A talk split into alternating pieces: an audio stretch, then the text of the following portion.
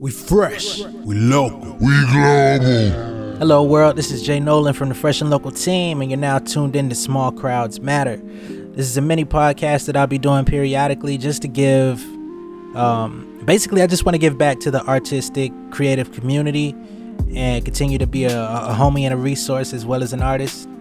Um, I'm very passionate about seeing people come up and being able to do as much as they can on their own not being dependent upon trying to be signed to a label or being dependent upon somebody handing them opportunities. I feel like everybody has everyone has it within them to create their own space and create their own opportunities. In the meantime, while you build up some momentum and build up some interest in you for those that you're looking for to actually want to work with. So um, today I was on Twitter and um, Big Stowe. If you don't know who Big Stowe is, he's a, a publicist, a journalist. He writes for a lot of dope um, websites and blogs, and he's a very insightful person. He gives a lot of free information out on Twitter. And uh, today, in particular, he basically put out a tweet saying that artists should stop looking to be put on other people's showcases. Um, hit up some of your artist friends go out, look up a venue, throw your own concert, hit up your music peers in other cities, you know, and do the same thing. Next thing you know, you're able to route your own tour and move from there. And um, it struck a chord with me because that's something that we've been doing with Fresh and Local as well. Um, you know, we just actually recently had our second annual Fresh and Local Fest on June 10th. And the way Fresh and Local Fest even started from the beginning is that we basically wanted to have a day out with our homies that are involved in the music and entertainment field that are coming up. We wanted to hang out and throw a barbecue. We didn't want to do it at a lounge. We didn't want to go to a hookah space or something like that. We wanted to do it in a place where you're going to be in the most jovial uh, mood that you could possibly be in no ego. You don't have to be fashion forward. You don't have to, you know, look like any particular way. But you're basically networking. You're able to build, and most importantly, you're within your community sharing a meal with people that you care about. And even if you don't know them when you first get there, you'll get to know that person. And by the time that you leave, most likely you'll care about them, you know? So that's how it started from the beginning. And um, it's been very beneficial that we've been doing it. Just this past um, June 10th, we had a crazy lineup. We had LG come from New Orleans, uh, super dope MC. Um, he's doing some work with BT coming up. He's uh, in the runnings to be performing at A3C this year. Um, he's collaborated with Currency. He's done some uh, some shows with Snoop Dogg in the past just an incredible artist from New Orleans. We had another artist from Mississippi come to town. His name is Silas. Uh, he had a viral hit called Gullah Gullah Island. Um, and his new album, The Day That I Died, is extremely dope as well.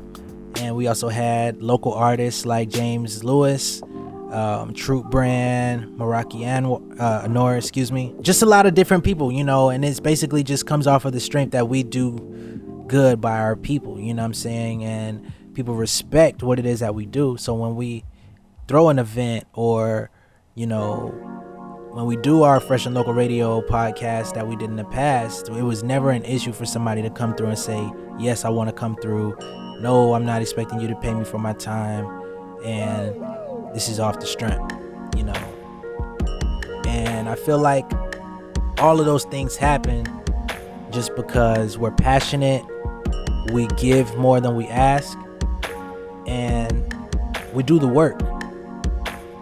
Um, and that's what basically Big Stowe was trying to say in so many words on Twitter today. Just do the work, research, find out what you got to do. Um, if you're an artist that's been out here for a while performing at different venues, at some point you've got to start building relationships with people that run those venues. It doesn't take as much as you might think in order to do your own thing at these places.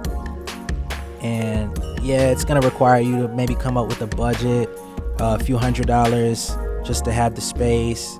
Um, you may have to pay an audio engineer, or maybe you can have one of your audio engineer homies, or they may have a house engineer. It, it, it all depends. But the concept is still the same. You got to put some money up. Um, if you want to do it with a group of friends, that will make it even easier for you because now everybody could pitch in. It's not just your dime. You guys have a meeting of the minds. You figure out, okay, where do we want to do it? What's it gonna cost us? What are what are our expectations for this show? Realistically, how many people can we bring in?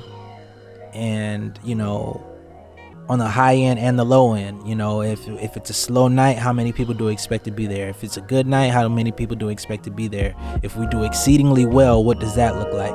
You know, so then you can start um, initiating and and and understanding what to look for. All right, so you may have to take a loss. You know, that's one of my actual favorite lines that I've ever put in any of my music is that how can you win if you've never lost?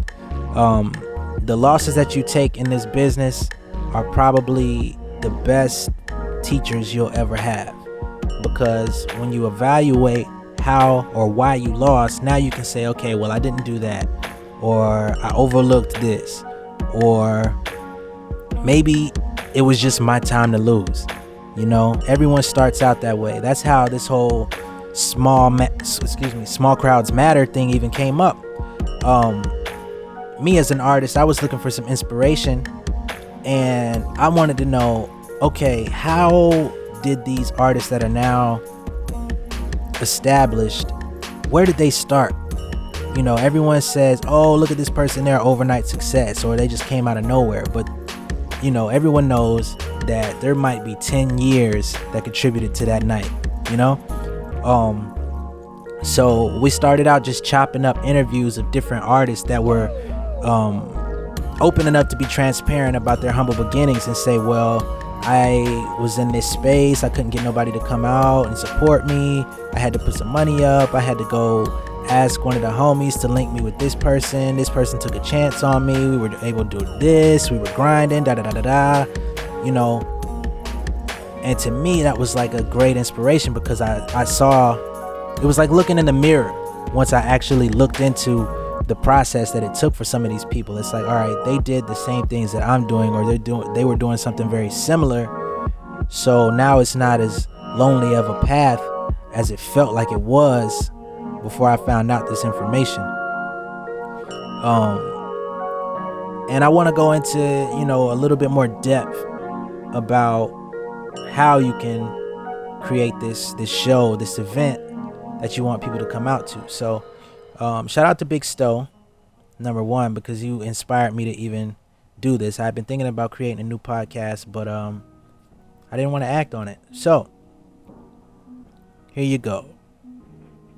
Begin by considering the size of your event. Like I was saying, how many people do you expect to show up? How many artists will you have on the lineup? Do you really want to have a, a lineup of 15 people? You're gonna start your event at eight o'clock. You're gonna go to what two in the morning. How many people are gonna stay throughout the duration of that? I've found that a lot of the showcases that I've gone to that I've actually enjoyed myself and wanted to go back to another one had maybe five to six diverse artists on the lineup. But now, when I say diverse, I don't mean everyone does something completely different. I mean that they're similar enough to create a vibe but they're different enough to have their own identity throughout the night, including yourself if you're throwing your own event for yourself. Just know who you want to work with, who actually is a complement to what you bring to the table, and vice versa. Um, like I said, determine the right venue. You don't want to get a venue that's too big and you don't have a lot of people show up because now you got a lot of people in this big space. They're looking around and like, this is not popping. You know what I'm saying?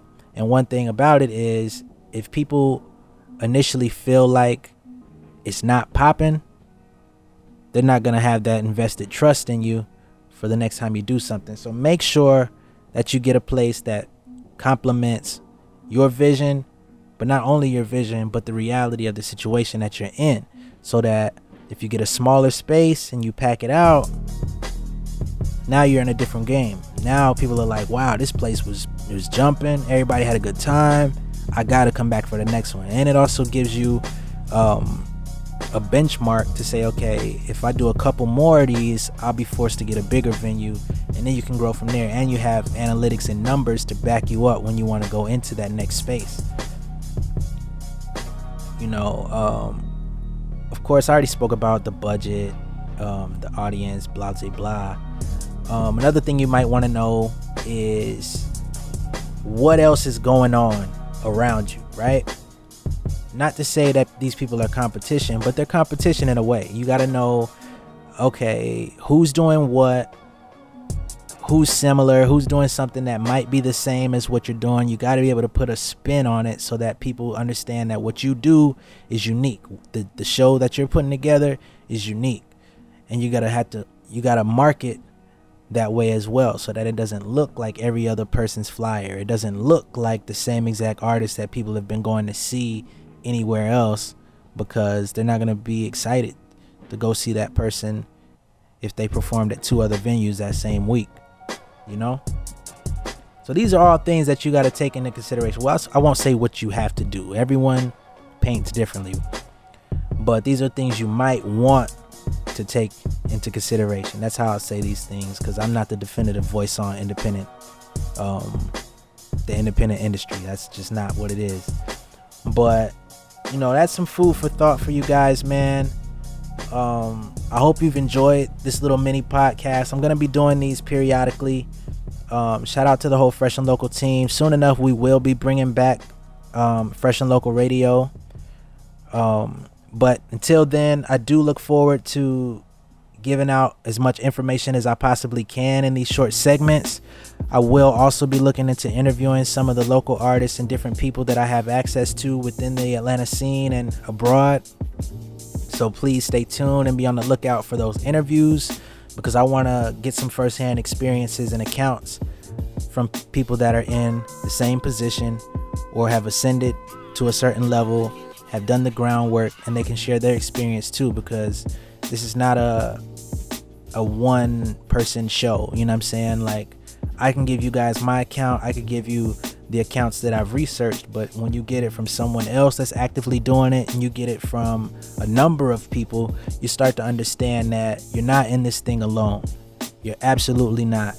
And i, I kind of feel like that's what big stowe was trying to also get across with this tweet as well is that there's so many other people out there that feel the same way. All you have to do is connect with them, and I'm sure you've already connected with them in the past. So just hit them up and say, hey man, let's do this. And you'll be surprised at how many people are actually excited and eager to put some work in and, and uh, you know, some upward mobility for themselves so that you don't have to chase the industry. Do the work, lay the groundwork, build your foundation, and the industry will come looking for you. All right?